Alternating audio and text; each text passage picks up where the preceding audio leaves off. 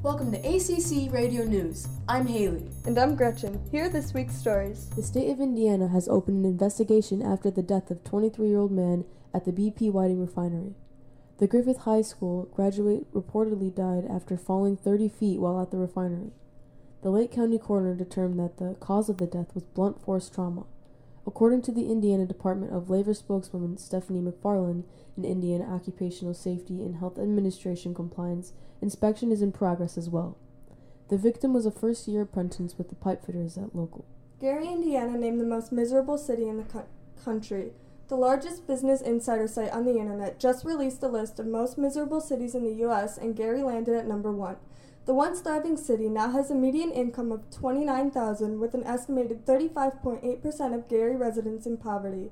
The Business Insider used US Census data to identify what it calls the 50 most miserable cities. The company examines the number of people working, median household incomes and percentage of people living in poverty, and median commuting time and the population change. Hammond is on the list at 23.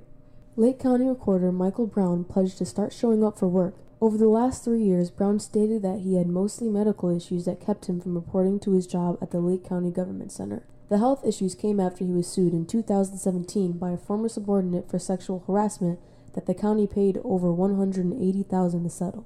The pledge comes after the unanimous vote to change his starting salary to just a dollar. Northwest Indiana, it's time to get out there and vote. Indiana residents who are U.S. citizens and 18 or older will have to Monday to register if they plan to cast their ballot in the November 5th elections. Secretary of State Connie Lawson urges all eligible Hoosiers to exercise their right to vote. It only takes a few minutes to register and can be done online now. Speed enforcement cameras could soon accompany construction barrels on Indiana highways. The Indiana General Assembly's interim study committee on transportation is favoring the use of automated traffic enforcement devices in road construction areas as a tool to improve safety and minimize dangerous or distracted driving. Many senators are looking at this not as much as a speed enforcement, but as safety enforcement.